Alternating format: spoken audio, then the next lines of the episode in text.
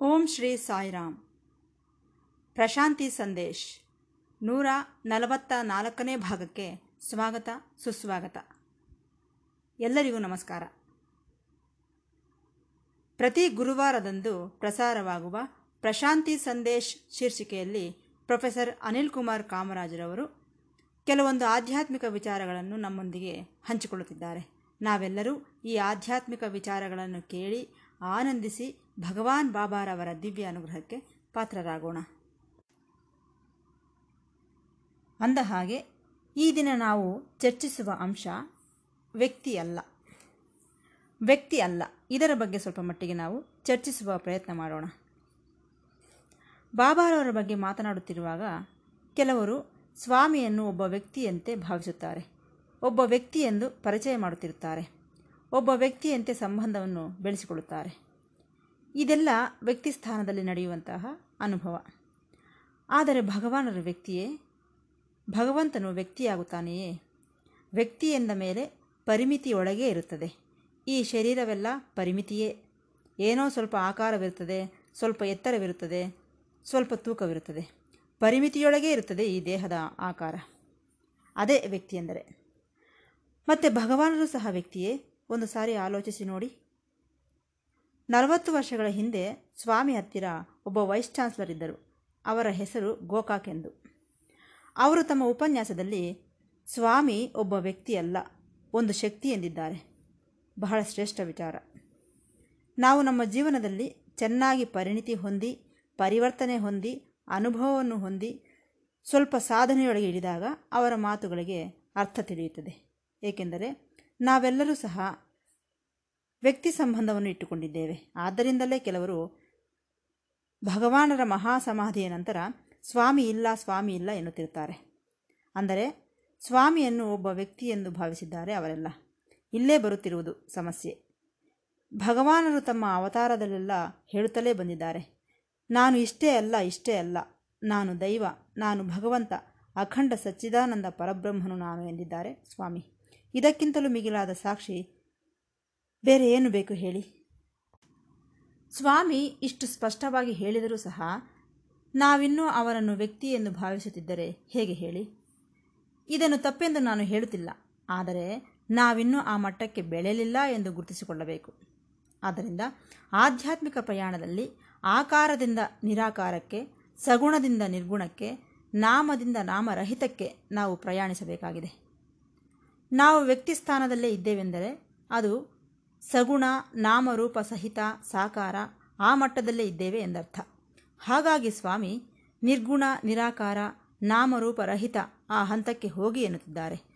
ನಾನು ಕೊಂಡೊಯ್ಯುತ್ತೇನೆ ಎನ್ನುತ್ತಿದ್ದಾರೆ. ವಿಶ್ರಮಿಂಪಗ ನಾತೋಡ ವೆಡಲಿರಂಡು ನನ್ನ ಜೊತೆ ಬನ್ನಿ, ನಿಮ್ಮನ್ನು ಆ ಹಂತಕ್ಕೆ ಕರೆದೊಯ್ಯುತ್ತೇನೆ ಎನ್ನುತ್ತಿದ್ದಾರೆ ಸ್ವಾಮಿ. ಆದ್ದರಿಂದ ಈ ದಿನ ಚರ್ಚಿಸುವ ಅಂಶ ವ್ಯಕ್ತಿಯಲ್ಲ ಎಂಬುದು. ಉಪನಿಷತ್ತುಗಳು ಸಹ ಇದೇ ಮಾತನ್ನು ಹೇಳುತ್ತಿವೆ. ಭಗವಂತನು ವ್ಯಕ್ತಿಯಲ್ಲ ಎಂದು. ಭಗವಂತನು ವ್ಯಕ್ತಿ ಅಲ್ಲದೇ ಇದ್ದಾಗ ನಿನಗೆ ಸಂಬಂಧ ಹೇಗಿರುತ್ತದೆ ಹೇಳು. ಊಹಿಸಬಲ್ಲೆಯಾ? ಭಗವಂತನನ್ನು ಒಬ್ಬ ವ್ಯಕ್ತಿ ಎಂದು ಭಾವಿಸಬಲ್ಲೆಯಾ? ಅದು ಕೇವಲ ನಿನ್ನ ಭ್ರಮೆ ಮಾತ್ರವೇ. ಹೋಗಲಿ, ನಾವು ವ್ಯಕ್ತಿ ಎಂದುಕೊಳ್ಳೋಣ. ಪರ್ಸನಾಲಿಟಿ ಎನ್ನುತ್ತಿರುತ್ತೇವೆ. ಹೊರಗೆ ಕಾಣಿಸುವ ಆಕಾರವೆಲ್ಲ ಪರ್ಸನಾಲಿಟಿಯೇ. ನಮಗೆಲ್ಲರಿಗೂ ಈ ಪರ್ಸನಾಲಿಟಿ ಇದೆ. ಈ ಪರ್ಸನಾಲಿಟಿ ನಿಜವೇ? ಅಲ್ಲ, ಸುಳ್ಳು. ಮೇಲಕ್ಕೆ ಕಾಣಿಸುವ ಪರ್ಸನಾಲಿಟಿ ನಿಜವಲ್ಲ. ಏಕೆಂದರೆ ನಾವು ಈ ಮೇಲಕ್ಕೆ ಕಾಣಿಸುವ ಪರ್ಸನಾಲಿಟಿ ಆದರೆ ನಾವು ಸೀಮಿತವಾಗಿ ಬಿಡುತ್ತೇವೆ. ನಮ್ಮ ಎತ್ತರ, ನಮ್ಮ ತೂಕ, ನಮ್ಮ ಬುದ್ಧಿವಂತಿಕೆ ಅಷ್ಟಕ್ಕೆ ಸೀಮಿತಗೊಂಡು ಬೇರೆಯಾಗಿ ಬಿಡುತ್ತಿದ್ದೇವೆ. ಒಂಟಿಯಾಗಿ ಬಿಡುತ್ತಿದ್ದೇವೆ. ನೋಡಿದಿರಾ ಎಂತಹ ತಪ್ಪು ನಡೆಯುತ್ತಿದೆ ಎಂದು. ಆದರೆ ನಮ್ಮ ಒಳಗಿರುವ ಆತ್ಮವಸ್ತು ಅದು ವ್ಯಕ್ತಿಯಲ್ಲ. ಅದಕ್ಕೆ ಪರಿಮಿತಿಯೇ ಇಲ್ಲ. ನೀನು ಆತ್ಮವೇ ವಿನಃ ಮೇಲಕ್ಕೆ ಕಾಣಿಸುವ ದೇಹವಾಗಲಿ, ಪರ್ಸನಾಲಿಟಿಯಾಗಲಿ ಅಲ್ಲ. ಇದನ್ನು ಸ್ವಾಮಿ ಪ್ರತಿ ಉಪನ್ಯಾಸದಲ್ಲೂ ಹೇಳುತ್ತಿರುತ್ತಾರೆ. ನಿಜ ಹೇಳಬೇಕೆಂದರೆ ಈ ಮೇಲಕ್ಕೆ ಕಾಣಿಸುವ ಪರ್ಸನಾಲಿಟಿ, ಈ ಮಾತಿಗೆ ನಿಜವಾದ ಅರ್ಥವೇನೆಂದರೆ ಗ್ರೀಕ್ ಭಾಷೆಯಲ್ಲಿ ಇದನ್ನು ಒಂದು ಮುಸುಕು ಎನ್ನುತ್ತಿದ್ದಾರೆ. ಅಂದರೆ, ಈಗ ನಾವು ಮಾಸ್ಕ್ ಹಾಕಿಕೊಳ್ಳುತ್ತಿದ್ದೇವಲ್ಲ ಅಂತಹದ್ದು. ಇದು ಕೃತಕವಾದದ್ದು. ಆದರೆ, ನಿನ್ನ ಒಳಗೆ ಮಾಸ್ಕನ್ನು ಹಾಕಿಕೊಳ್ಳಬಲ್ಲೆಯಾ? ಮೂಗಿನ ಮೇಲೆ ಮಾಸ್ಕ್ ಹಾಕಿಕೊಂಡಿದ್ದೀಯೇ ವಿನಃ ಒಳಗೆಲ್ಲಿದೆ ಮುಸುಕು. ಆದ್ದರಿಂದ ನಾವು ಹೇಳಿಕೊಳ್ಳುವಂತಹ, ಮೇಲಕ್ಕೆ ಕಾಣಿಸುವಂತಹ ಎತ್ತರ, ತೂಕ, ಬುದ್ಧಿವಂತಿಕೆ, ಪರ್ಸನಾಲಿಟಿ ಇವೆಲ್ಲವೂ ಸಹ ಒಂದು ಮುಸುಕು ಮಾತ್ರವೇ. ಅವು ನಿಜವಲ್ಲ. ಏಕೆಂದರೆ ನೀನು ಸನಾತನನು. ನೀನು ವ್ಯಕ್ತಿಯಲ್ಲ, ಶಕ್ತಿ, ಅಂತ್ಯವಿಲ್ಲದ ಶಕ್ತಿ, ಅನಂತ ಶಕ್ತಿ. ಇದನ್ನು ನಾವು ನೆನಪಿಡಬೇಕು. ನಾಟಕದಲ್ಲಿ ಅನೇಕ ವೇಷಗಳನ್ನು ಹಾಕುತ್ತಿರುತ್ತೇವೆ. ಅದೇ ರೀತಿ ಈ ಪರ್ಸನಾಲಿಟಿಯೂ ಸಹ ಒಂದು ವೇಷದಂತಹುದು. ಅಷ್ಟೇ ಅಲ್ಲ, ನಾವು ನಮ್ಮ ಸ್ನೇಹಿತರೊಂದಿಗೆ ಇರುವಾಗ ನಮ್ಮ ಮುಖ ಹೇಗಿರುತ್ತದೆ? ಹಾಗೆ ವಿರೋಧಿಯ ಹತ್ತಿರ ಇರುವಾಗ ನಮ್ಮ ಮುಖ ಹೇಗಿರುತ್ತದೆ? ಬಂಧುಗಳೊಂದಿಗೆ ಇರುವಾಗ ನಮ್ಮ ಮುಖ ಹೇಗಿರುತ್ತದೆ? ಹೆಂಡತಿ ಮಕ್ಕಳೊಂದಿಗೆ ಇರುವಾಗ ನಮ್ಮ ಮುಖ ಹೇಗಿರುತ್ತದೆ? ನಮ್ಮ ಮನೆಯಲ್ಲಿರುವ ಕೆಲಸದಾಕೆಯನ್ನು ನೋಡುವಾಗ ನಮ್ಮ ಮುಖ ಹೇಗಿರುತ್ತದೆ? ದೊಡ್ಡ ಅಧಿಕಾರಿಯನ್ನು ನೋಡುತ್ತಿದ್ದಾಗ ನಮ್ಮ ಮುಖ ಹೇಗಿರುತ್ತದೆ ಎಂದು ನೋಡಿಕೊಂಡರೆ ನಮಗೆ ಒಂದೇನ ಅವತಾರ? ಎಷ್ಟೋ ಅವತಾರಗಳಿವೆ ಎಂದು ತಿಳಿದು ಹೋಗುತ್ತದೆ. ಒಂದೇ ಪರ್ಸನಾಲಿಟಿಯೇ ಅನೇಕ ಪರ್ಸನಾಲಿಟಿಗಳಿವೆ ನಾವು ಒಪ್ಪಿಕೊಂಡರೆ. ಆದ್ದರಿಂದ ಈ ಪರ್ಸನಾಲಿಟಿ ಎಲ್ಲ ಸುಳ್ಳು. ಇದು ಯಾವಾಗಲೂ ಬದಲಾಗುತ್ತಲೇ ಇರುವಂಥದ್ದು ಎಂದು ನಾವು ಗುರುತಿಸಬೇಕು. ಇಷ್ಟಕ್ಕೂ ಮೇಲಕ್ಕೆ ಕಾಣಿಸುವ ಪರ್ಸನಾಲಿಟಿ ಎಲ್ಲ ಹೊರಗಿರೋ ಪ್ರಪಂಚಕ್ಕೆ ವಿನಃ ನಿನಗೋಸ್ಕರವಲ್ಲ. ಈಗ ನಗುತ್ತಿದ್ದೀಯಾ? ಏಕೆ? ನಿನ್ನೊಳಗೇ ನೀನು ನಗುತ್ತಿದ್ದರೆ ಹುಚ್ಚ ಎಂದುಕೊಳ್ಳುತ್ತಾರೆ. ಇತರರಿಗಾಗಿ ನೀನು ನಗುತ್ತಿದ್ದೀಯಾ? ಇತರರ ಆನಂದವನ್ನು ನೋಡಿ ನೀನು ನಗುತ್ತಿದ್ದೀಯ? ಈ ವಿಚಾರವನ್ನು ಗುರುತಿಸಬೇಕು. ಹಾಗಾಗಿ ನಾವು ಇಡುವ ಮುಖಗಳಾಗಲಿ, ಪರ್ಸನಾಲಿಟಿಯಾಗಲಿ ಇತರರಿಗೋಸ್ಕರವೇ. ನಮ್ಮ ಹೃದಯದ ಒಳಗೆ ಏನಿದೆ? ಪರ್ಸನಾಲಿಟಿ ಇದೆಯೇ? ಏನಾದರೂ ಮುಖಗಳಿವೆಯೇ? ಇಲ್ಲ. ಆದ್ದರಿಂದಲೇ ಉಪನಿಷತ್ತುಗಳು ಏನೆನ್ನುತ್ತಿವೆ ಎಂದರೆ, ನೋಡು, ನೀನು ವ್ಯಕ್ತಿಯಲ್ಲ. ನೀನು ಅನಂತ ಶಕ್ತಿ. ನೀನು ಅಸ್ತಿತ್ವ, ಎಕ್ಸಿಸ್ಟೆನ್ಸ್. ನಾನು ಇದ್ದೇನೆ ನಾನು ಇದ್ದೇನೆ ಎಂದು. ಪ್ರತಿಯೊಬ್ಬರೂ ಸಹ ನಾನು ಇದ್ದೇನೆ ಎನ್ನುತ್ತಿರುತ್ತಾರೆ. ಆ ಇದ್ದೇನೆ ಎಂಬುದೇ ಸತ್, ಅಸ್ತಿತ್ವ. ಅದೇ ನೀನು, ಅಷ್ಟೇ ವಿನಃ ಮೇಲಕ್ಕೆ ಕಾಣಿಸುವ ಪರ್ಸನಾಲಿಟಿ ಅಲ್ಲ ಅದೇ ಪರಮೇಶ್ವರ ತತ್ವ. ಯಾವ ಪರ್ಸನಾಲಿಟಿಯೂ ಇಲ್ಲದೆ ಆ ಅಸ್ತಿತ್ವದಲ್ಲಿ ಇರುವುದು ಸತ್, ಅದೇ ದಿವ್ಯತ್ವ. ಇದನ್ನು ನಾವು ಒಬ್ಬ ವ್ಯಕ್ತಿಯಂತೆ ಭಾವಿಸಿ ಸಂಬಂಧವನ್ನು ಇಟ್ಟುಕೊಂಡವೆಂದರೆ ಅದು ಬಹಳ ತಪ್ಪು. ಒಬ್ಬ ತಂದೆಯಂತೆಯೋ, ಒಬ್ಬ ಸಹೋದರನಂತೆಯೋ, ಒಬ್ಬ ಸ್ನೇಹಿತನಂತೆಯೋ ಭಾವಿಸುತ್ತಿದ್ದೇವೆಂದರೆ ಅದನ್ನು ತಪ್ಪು ಎಂದು ನಾನು ಹೇಳುತ್ತಿಲ್ಲ. ಆದರೆ ಅದು ಇನ್ನೂ ಪ್ರಾರಂಭದ ಹಂತ. ಆ ವ್ಯಕ್ತಿಯವರೆಗೆ ಮಾತ್ರ ನೀನು ಸಂಬಂಧವನ್ನು ಇಟ್ಟುಕೊಂಡಿದ್ದೀಯೇ ವಿನಃ ಇನ್ನೂ ನೀನು ಶಕ್ತಿಯವರೆಗೆ ಪ್ರಯಾಣಿಸಲಿಲ್ಲ ಎಂದರ್ಥ. ಅಂದರೆ ತತ್ ತ್ವಂ. ತತ್ ಅದು ತ್ವಂ ನೀನು. ನೀನಿನ್ನೂ ತ್ವಂ ಭಾವನೆಯಲ್ಲೇ ಇದ್ದೀಯಾ? ತತ್ ಅದು ಎಂಬ ಭಾವನೆ ಹೇಳಿಲ್ಲ ಆ ತತ್ತೇ ಅನಂತ ಶಕ್ತಿ, ಅದೇ ದಿವ್ಯತ್ವ. ಆ ತ್ವಂ ಎನ್ನುವುದೇ ಪರ್ಸನಾಲಿಟಿ. ತ್ವಂ ಎನ್ನುವಂಥದ್ದೇ ವಿವಿಧ ಮುಖಗಳಾಗಿ ಬದಲಾಯಿಸುವುದು. ಇದನ್ನು ನೆನಪಿಡಬೇಕು. ಮತ್ತೊಂದು ವಿಚಾರ. ನೀನು ಶಕ್ತಿಯನ್ನು ಹೇಗೆ ಆರಾಧಿಸುತ್ತೀಯಾ? ಅದು ಸಾಧ್ಯವೇ? ಮತ್ತೆ ಆ ಶಕ್ತಿಯನ್ನು ನನ್ನ ತಮ್ಮ, ನನ್ನ ಅಕ್ಕ ಎಂದು ಸಂಬಂಧವನ್ನಿಟ್ಟುಕೊಳ್ಳುತ್ತೀಯೇ? ಇಲ್ಲ. ಆದ್ದರಿಂದ ದ್ವಂದ್ವ ಇದ್ದಾಗ ಮಾತ್ರವೇ ಬಾಂಧವ್ಯ. ಇಬ್ಬರಿರಬೇಕು. ಅಗೋ, ಅಲ್ಲಿದ್ದಾನೆ. ಅವನೇ ನನ್ನ ಸ್ನೇಹಿತ. ಇಬ್ಬರಿದ್ದಾರೆ. ಅವರೇ ನನ್ನ ತಂದೆ. ಇಗೋ, ಇಲ್ಲೊಬ್ಬ ಇದ್ದಾನೆ. ಅವನೇ ನನ್ನ ಮಗ. ಈ ರೀತಿ ಇಬ್ಬರಿದ್ದಾಗಲೇ ಈ ಬಾಂಧವ್ಯಗಳು ಬೆಳೆಯುತ್ತವೆ. ಇಲ್ಲದೆ ಹೋದರೆ ಇಲ್ಲವಲ್ಲ? ಹಾಗಾಗಿ ಉಪನಿಷತ್ತುಗಳು ಏನೆನ್ನುತ್ತಿವೆ ಗೊತ್ತಾ? ನಾನು ಎಂಬುದು ಯಾವಾಗ ಹೋಯಿತೋ ಅಹಂಭಾವ. ಆಗ ನೀನು ಅನಂತತ್ವದಲ್ಲಿ, ಅನಂತ ಶಕ್ತಿಯೊಳಗೆ ಒಬ್ಬನಾಗಿ ಬಿಡ್ತೀಯ ಇಲ್ಲದೆ ಹೋದರೆ ಏನಾಗುತ್ತದೆ? ನಾನು ಎಂದರೆ ನನ್ನ ಶರೀರ, ನನ್ನ ಬಂಧುಗಳು ಅಷ್ಟೆ. ಮೇಲಕ್ಕೆ ಕಾಣಿಸುವ ಪರ್ಸನಾಲಿಟಿಯನ್ನು ನಾನು ಎಂದುಕೊಂಡೆ ಎಂದರೆ ಆಗಲೇ ಬರುವುದು ತೊಂದರೆಗಳು. ಹಾಗಲ್ಲದೆ ಒಳಗಿರುವ ಅನಂತ ಶಕ್ತಿಯೇ ನಾನು ಎಂದುಕೊಂಡಾಗ, ಈ ನಾನು ಎಂಬ ಭಾವನೆ ಹೋದಾಗ ನೀನೇ ಅನಂತ ಶಕ್ತಿ, ನೀನೇ ದಿವ್ಯ, ಭವ್ಯ, ನವ್ಯ ಭಗವಂತನು. ಈ ವಿಚಾರವನ್ನು ನೆನಪಿಡಬೇಕು. ಆದ್ದರಿಂದಲೇ ಉಪನಿಷತ್ತುಗಳು ಯಾವ ಪ್ರಾರ್ಥನೆಯ ಮಾರ್ಗವನ್ನೂ, ಯಾವ ಪೂಜೆಯ ಮಾರ್ಗವನ್ನೂ ಹೇಳುವುದಿಲ್ಲ. ಏಕೆಂದರೆ ಈ ಪ್ರಾರ್ಥನೆ ಎಂಬುದು ಒಬ್ಬ ವ್ಯಕ್ತಿಗೆ ಸಂಬಂಧಿಸಿದ್ದು, ಒಂದು ಮೂರ್ತಿಗೆ ಸಂಬಂಧಿಸಿದ್ದು. ಆ ಮೂರ್ತಿಗೆ ನೀನು ನಿವೇದಿಸಿಕೊಳ್ಳುತ್ತಿದ್ದೀಯಾ? ಅದೇ ಪೂಜೆ. ಆದ್ದರಿಂದಲೇ ಪ್ರತಿ ಧರ್ಮಗಳು ಸಹ ಭಗವಂತನನ್ನು ಒಬ್ಬ ತಂದೆ ಎಂದು, ಒಬ್ಬ ತಾಯಿ ಎಂದು, ಒಬ್ಬ ಸ್ನೇಹಿತನೆಂದು ಹೇಳುತ್ತಾ ಬಂದಿವೆ. ಈ ಸಂಬಂಧಗಳೆಲ್ಲವೂ ಸಹ ಮಾನವತ್ವಕ್ಕೆ ಸಂಬಂಧಿಸಿದಂತಹವುಗಳು. ಇದು ಪ್ರಾರಂಭದ ಹಂತದಲ್ಲಿ ಅವಶ್ಯಕತೆಯೇ. ಸಾಧನೆಯ ಮಾರ್ಗದಲ್ಲಿ ಅವಶ್ಯಕತೆಯೇ. ಇಲ್ಲಿಂದ ನಾವು ಇನ್ನೂ ಮುಂದಕ್ಕೆ ಪ್ರಯಾಣಿಸಬೇಕಾದ ಅವಶ್ಯಕತೆ ಇದೆ. ಹಾಗಾಗಿ ಉಪನಿಷತ್ತುಗಳು ಏನೆಂದು ಹೇಳುತ್ತಿವೆ ಎಂದರೆ, ಮೇಲಕ್ಕೆ ನೀನೇನೋ ಪರ್ಸನಾಲಿಟಿ ಎಂದು ಇಟ್ಟುಕೊಂಡರೂ ಒಳಗೆ ನಿನ್ನ ಪರ್ಸನಾಲಿಟಿ ಇಲ್ಲ. ದೈವ ಒಬ್ಬ ವ್ಯಕ್ತಿಯಲ್ಲ. ಹಾಗಾಗಿ ನೀನು, ನಾನು ದೈವಕ್ಕೆ ಬಹಳ ಹತ್ತಿರ. ನನ್ನ ಅಣ್ಣನೆಂದೋ, ನನ್ನ ತಂಗಿಯೆಂದೋ, ಮಾವನೆಂದೋ ಸಂಬಂಧವನ್ನು ಇಟ್ಟುಕೊಳ್ಳಲು ಸಾಧ್ಯವಿಲ್ಲ. ಹಾಗಾದರೆ ಈ ಸಂಬಂಧವನ್ನು ಹೇಗೆ ಇಟ್ಟುಕೊಳ್ಳಬೇಕು? ನಾನು ಎಂಬುದು ಸಂಪೂರ್ಣವಾಗಿ ಹೋಗಬೇಕು. ಅದೇ ದೊಡ್ಡ ಅಡಚಣೆಯಾಗಿ ಪರಿಣಮಿಸುತ್ತದೆ. ಯಾವಾಗ ಈ ನಾನು ಎಂಬ ಭಾವನೆ ಹೋಗಿ ಒಳಗಿರುವ ಅನಂತ ಶಕ್ತಿಯನ್ನು ನಾನು ಎಂದು ಭಾವಿಸಿದೆಯೋ, ಅದೇ ಸತ್ ಚಿತ್ ಆನಂದ. ಸತ್ ಎಂದರೆ ಅಸ್ತಿತ್ವ, ಚಿತ್ ಜ್ಞಾನ. ಇದನ್ನು ನಾವು ಗುರುತಿಸಬೇಕು. ಇಷ್ಟಕ್ಕೂ ನಾನು ನಾನು ಎನ್ನುತ್ತಿದ್ದೀಯಲ್ಲ, ಏನದು ನಾನು ಎಂದರೆ? ಒಬ್ಬ ಚಿಕ್ಕ ಮಗುವನ್ನು ಕೇಳಿದರೂ ನಾನು ಎನ್ನುತ್ತಾನೆ. ಅದೇ ಮಗು ದೊಡ್ಡವನಾದ ಮೇಲೆಯೂ ನಾನು ಎನ್ನುತ್ತಿದ್ದಾನೆ. ಮತ್ತೆ ಆ ಚಿಕ್ಕ ವಯಸ್ಸು ಬಾಲ್ಯ ಏನಾಗಿದೆ? ಆ ಚಿಕ್ಕಂದಿನ ದಿನಗಳು ಏನಾಗಿವೆ? ಈಗ ನಾನು ಎಂಬುವಂಥವನು ಯುವಕನಾಗಿದ್ದಾನೆ. ನಂತರ ಮುದುಕನಾದ ಮೇಲೆ ನಾನು ಹಿರಿಯನು ಎನ್ನುತ್ತಾನೆ. ಮತ್ತು ಆ ಯೌವನದ ಸ್ಥಿತಿ ಏನಾಯಿತು? ಹೋಗಿದೆ ಅಷ್ಟೆ. ಆದ್ದರಿಂದ ಬಾಲ್ಯ, ಯೌವನ, ವೃದ್ಧಾಪ್ಯ ಸ್ಥಿತಿಗಳು ಬಂದು ಹೋಗುತ್ತಿರುತ್ತವೆ. ಆ ಹಂತದಲ್ಲಿ ನಾನು ನಾನು ಎಂದು ಹೇಳುತ್ತಲೇ ಇರುತ್ತೇವೆ. ಆದರೆ ಈ ಉಪನಿಷತ್ತುಗಳು ಏನೆಂದು ಹೇಳುತ್ತಿವೆ? ಈ ಬದಲಾವಣೆಗೊಳ್ಳುವ ಸ್ಥಿತಿಗಳು ನೀನಲ್ಲ. ಈ ಬದಲಾವಣೆಗೊಳ್ಳುವ ಸ್ಥಿತಿಗಳು ನಿನ್ನ ವಯಸ್ಸು, ನಿನ್ನ ದೇಹ, ಅಷ್ಟೇ ವಿನಃ ನಿನ್ನೊಳಗೆ ಯಾವ ಬದಲಾವಣೆಯೂ ಇರುವುದಿಲ್ಲ. ಏಕೆಂದರೆ ನಿನ್ನ ಅಸ್ತಿತ್ವ, ಎಕ್ಸಿಸ್ಟೆನ್ಸ್, ಯುವರ್ ಬೀಯಿಂಗ್ ನೀನೇ ಆಗಿದ್ದೀಯಾ? ಇನ್ನು ನೀನು ಏನು ಬದಲಾವಣೆಯಾಗುತ್ತೀಯಾ? ಆಗ ನಾನು ಎಂದೆ, ಈಗ ನಾನು ಎನ್ನುತ್ತಿದ್ದೀಯ? ಇನ್ನು ಮುಂದೆಯೂ ನಾನು ಎನ್ನುತ್ತೀಯ? ಈ ಬದಲಾಗದ ನಾನು, ಅದು ದಿವ್ಯತ್ವವೆಂದರೆ, ಅದೇ ಆತ್ಮವೆಂದರೆ. ಅದು ಯಾವಾಗ ತಿಳಿಯುತ್ತದೆ? ನಾವು ಸ್ವಲ್ಪ ವಿಚಾರಣಾ ಶಕ್ತಿಯಿಂದ ಧ್ಯಾನ ಮಾರ್ಗದಲ್ಲಿ ಅಂತರ್ಮುಖಿಗಳಾದಾಗ ನಮ್ಮ ಅಸ್ತಿತ್ವ, ನಮ್ಮ ನಿಜತತ್ವ ನಮಗೆ ತಿಳಿಯುವ ಅವಕಾಶವಿದೆ. ಆಗ ನಾವು ಸಂಪೂರ್ಣವಾಗಿ ಚೈತನ್ಯದೊಳಗೆ ಜೀವಿಸುತ್ತಿರುತ್ತೇವೆ, ಆನಂದಮಯರಾಗುತ್ತೇವೆ. ನಾವು ಏನು ಮಾಡಿದರೂ ಸಹ ಆ ಚೈತನ್ಯವಂತರವಾದ ಮನಸ್ಸಿನಿಂದಲೇ ಮಾಡುತ್ತೇವೆ. ಆ ಚೈತನ್ಯದಿಂದಲೇ ಎಲ್ಲವನ್ನು ಭಾವಿಸಲ್ಪಡುತ್ತೇವೆ. ನಿರಂತರವು ಚೈತನ್ಯದೊಳಗೆ ಇರಲ್ಪಡುತ್ತೇವೆ. ಆಗ ಆ ವ್ಯಕ್ತಿಯನ್ನು ಏನೆಂದು ಕರೆಯಬೇಕು? ಜ್ಞಾನಿ ಎನ್ನಬೇಕು. ಎನ್ಲೈಟನ್ ಮ್ಯಾನ್ ವಿಷಯವನ್ನು ಬಹಳ ಚೆನ್ನಾಗಿ ತಿಳಿದುಕೊಂಡಂತಹ ವ್ಯಕ್ತಿ. ಆತನೇ ಮುಕ್ತನು ಎಂಬ ವಿಚಾರವನ್ನು ನಾವು ತಿಳಿದುಕೊಳ್ಳಬೇಕು.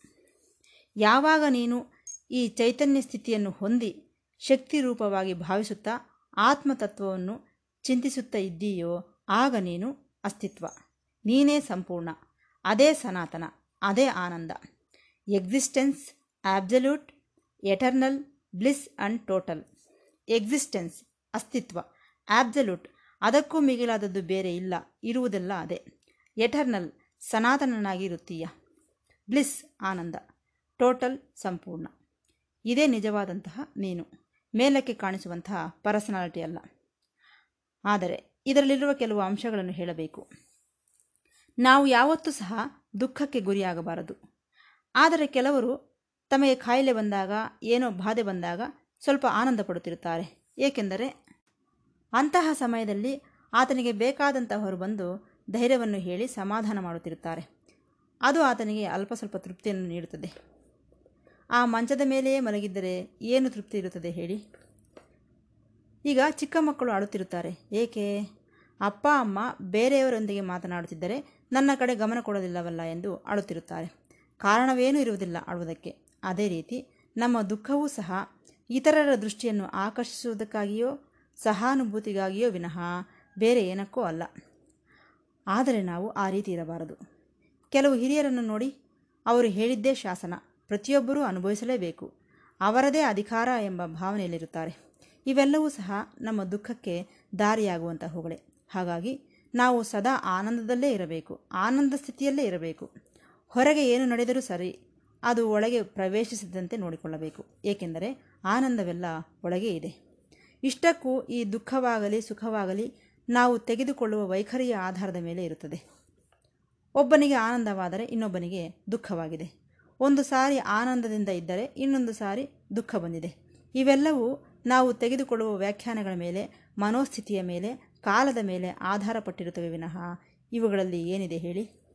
ಆದ್ದರಿಂದ ಆನಂದವೇ ಪ್ರಧಾನ, ಉಳಿದವುಗಳೆಲ್ಲ ಅನಾವಶ್ಯಕ. ಚೈನಾ ದೇಶದಲ್ಲಿ ಒಬ್ಬ ಗುರುಗಳಿದ್ದರಂತೆ. ಆತನ ಹೆಸರು ಚುಯಾಂಗ್. ಆತನೊಬ್ಬ ಮಹರ್ಷಿ ಎಂದೇ ಹೇಳಬೇಕು. ಆತನು ತನ್ನ ಹೆಂಡತಿ ಮಕ್ಕಳೊಂದಿಗೆ ಒಂದು ಪರ್ಣಕುಟೀರದಲ್ಲಿ ವಾಸಿಸುತ್ತಿದ್ದಾನೆ. ಒಂದು ದಿನ ತನ್ನ ಪಣ್ಣ ಕುಟೀರದ ಮುಂದೆ ನಿಂತು ಜೋರಾಗಿ ಹಾಡುತ್ತಾ ಕುಣಿದಾಡುತ್ತಿದ್ದಾನೆ. ಸುತ್ತಮುತ್ತಲಿನವರೆಲ್ಲ ಬಂದು, ಏನಾಗಿದೆ ಈತನಿಗೆ ಎಂದು ನೋಡಿದಾಗ, ಆ ಚುಯಾಂಗ್ನ ಹೆಂಡತಿ ಸತ್ತು ಹೋಗಿದ್ದಾಳೆ. ಹೆಂಡತಿ ಸತ್ತು ಹೋದರೆ ಈತನೇನೋ ನಗುತ್ತಾ ಕುಣಿದಾಡುತ್ತಾ ಹಾಡು ಹಾಡುತ್ತಿದ್ದಾನೆ. ಇದನ್ನು ನೋಡಿ ಎಲ್ಲರೂ ಆಶ್ಚರ್ಯಪಡುತ್ತಿದ್ದಾರೆ.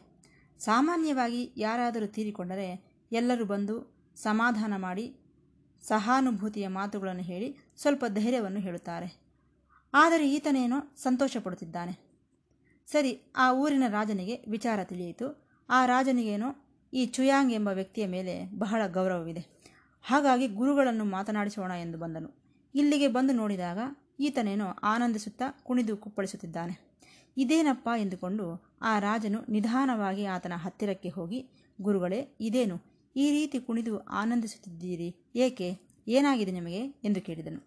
ಆಗ ಈ ಚುಯಾಂಗ್ ರಾಜನಿಗೆ ಹೇಳುತ್ತಿದ್ದಾನೆ, ಅಯ್ಯ, ನಾನು ನನ್ನ ಗುರುಗಳಿಗೆ ಮಾತು ಕೊಟ್ಟಿದ್ದೇನೆ. ಯಾವ ಪರಿಸ್ಥಿತಿಯಲ್ಲಾದರೂ ಸರಿ ನಾನು ಆನಂದವಾಗಿಯೇ ಇರುತ್ತೇನೆಂದು. ಆ ಪ್ರಕಾರವೇ ನಾನು ನಡೆದುಕೊಳ್ಳುತ್ತಿದ್ದೇನೆ. ನನ್ನ ಹೆಂಡತಿ ಹೊರಟು ಹೋದಳೆಂದು ಅಳುವ ಅವಶ್ಯಕತೆ ಇಲ್ಲ. ಕಾರಣ, ಆಕೆಯೂ ಹೊರಟು ಹೋದಳು, ಆಕೆಯ ಜೊತೆಯಲ್ಲಿ ಆಕೆಯ ವೃದ್ಧಾಪ್ಯವೂ ಸಹ ಹೋಗಿದೆ. ಆಕೆ ತನ್ನ ಕಾಯಿಲೆಯಿಂದ ಅನುಭವಿಸುವಂತಹ ನೋವು, ಬಾಧೆಗಳು ಸಹ ಸಂಪೂರ್ಣವಾಗಿ ಹೊರಟು ಹೋಗಿವೆ. ಆಕೆ ಹೋದ ಮೇಲೆ ಮೊದಲ ಬಾರಿಗೆ ಆಕೆಯ ಮುಖದಲ್ಲಿ ಆನಂದವನ್ನು ನೋಡಲ್ಪಟ್ಟೆನು ಎಂದು ಹೇಳಿದ ಆ ಚುಯಾಂಗ್ ಎಂಬ ಮಹನೀಯನು.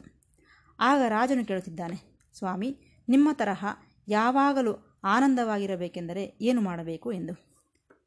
ಆಗ ಗುರುಗಳು ಹೇಳುತ್ತಿದ್ದಾರೆ, ಒಂದನ್ನು ನೆನಪಿನಲ್ಲಿಟ್ಟುಕೋ. ಏನಾದರೂ ಸರಿ ಹೊರಗೆ ನಡೆಯುತ್ತದೆಯೇ ವಿನಃ ನಿನ್ನೊಳಗೆ ನಡೆಯುವುದಲ್ಲ. ಅದು ಮೊದಲನೆಯ ಸೂತ್ರ. ಎರಡನೆಯದು ಹೊರಗೆ ನಡೆಯುವಂತಹವುಗಳೇನು ನಿನ್ನನ್ನು ಕದಲಿಸಬಾರದು. ನಿನ್ನ ಮೇಲೆ ಯಾವ ಪರಿಣಾಮವೂ ಬೀರಬಾರದು. ಏಕೆಂದರೆ ನೀನು ಒಳಗಿದ್ದೀಯ? ನಡೆಯುವುದೆಲ್ಲವೂ ಸಹ ಹೊರಗೆ. ಆದ್ದರಿಂದ ಆ ಪ್ರಭಾವಕ್ಕೆ ನೀನು ಒಳಗಾಗಬಾರದು. ಇನ್ನು ಮೂರನೆಯದು. ಏನು ಸಂಭವಿಸಿದರೂ ಸರಿ ಅದನ್ನು ಸ್ವೀಕರಿಸುವ ಸ್ವಭಾವವನ್ನು ಅಭ್ಯಾಸ ಮಾಡಿಕೊಳ್ಳಬೇಕು. ನಂತರ ಮರಣ ಎಂಬುದು ಪ್ರತಿಯೊಬ್ಬರಿಗೂ ಸಹಜವೇ. ಯಾರೂ ಸಹ ಇದರಿಂದ ತಪ್ಪಿಸಿಕೊಳ್ಳಲಾರರು. ಇದಕ್ಕೆ ಬಾಧೆ ಪಡುವ ಅವಶ್ಯಕತೆ ಇಲ್ಲ. ಆಕೆ ಈ ಪ್ರಪಂಚವನ್ನು ಬಿಟ್ಟು ಆನಂದವಾಗಿ ಹೊರಟು ಹೋಗುತ್ತಿದ್ದಾಳೆ. ನಾನು ಏತಕ್ಕೆ ನಗುತ್ತಿದ್ದೇನೆಂದರೆ, ನಾನು ನನ್ನ ಹಳೆಯ ಜ್ಞಾಪಕಗಳನ್ನು ನೆನಪು ಮಾಡಿಕೊಳ್ಳುತ್ತಾ ಆಕೆ ನನಗೆ ಎಷ್ಟೋ ಸೇವೆ ಮಾಡಿದ್ದಾಳಾದ್ದರಿಂದ ಅದಕ್ಕೆ ಕೃತಜ್ಞತೆಯ ಭಾವನೆಯಿಂದ ಧನ್ಯವಾದಗಳನ್ನು ತಿಳಿಸುತ್ತಾ ನನ್ನೊಳಗೆ ನಾನು ನಗುತ್ತಿದ್ದೇನೆ. ಅಷ್ಟೇ ವಿನಃ ನಾನು ದುಃಖದಿಂದ ಆಡುತ್ತಿಲ್ಲ ಎಂದನು. ಎಂತಹ ಶ್ರೇಷ್ಠವಾದಂತಹ ಮಾತು ನೋಡಿ. ಆದ್ದರಿಂದ ನಾವು ಆತ್ಮದೊಳಗೆ ನಿಂತುಕೊಂಡಿದ್ದೇ ಆದರೆ ಆತ್ಮಾನಂದವನ್ನೇ ಅನುಭವಿಸುತ್ತೇವೆ. ಅದು ಕದಲುವುದೂ ಅಲ್ಲ, ಚಲಿಸುವುದೂ ಅಲ್ಲ. ಆಗಲೇ ನಮಗೆ ಆ ಚೈತನ್ಯ ಸ್ಥಿತಿ ಬರುತ್ತದೆ. ನಮ್ಮ ಅಸ್ತಿತ್ವದಲ್ಲಿ ನಾವು ಇರಲ್ಪಡುತ್ತೇವೆ. ಇಷ್ಟಕ್ಕೂ ಮೂರು ಮಾರ್ಗಗಳು ಎನ್ನುತ್ತಿದ್ದಾರೆ. ಒಂದು ಮಾರ್ಗವೇನೋ ಆನಂದ ಮಾರ್ಗ. ಎರಡನೆಯದು ಚೈತನ್ಯ ಮಾರ್ಗ. ಮೂರನೆಯದು ಅಸ್ತಿತ್ವ ಮಾರ್ಗ. ಅಂದರೆ ಸತ್, ಚಿತ್, ಆನಂದ ಮಾರ್ಗ. ಈ ಮೂರು ಮಾರ್ಗಗಳನ್ನು ಗಂಗಾ ಯಮುನಾ ಸರಸ್ವತಿಗೆ ಹೋಲಿಸುತ್ತಾ ಹೇಳುತ್ತಿದ್ದಾರೆ. ಗಂಗಾ ಯಮುನಾ ಕಾಣಿಸುತ್ತವೆ, ಆದರೆ ಸರಸ್ವತಿ ಕಾಣಿಸುವುದಿಲ್ಲ ಎಂದಿದ್ದಾರೆ. ಅಂದರೆ ಅರ್ಥವೇನು? ಆನಂದ ಮಾರ್ಗ ಕಾಣಿಸುತ್ತದೆ ನಮಗೆ.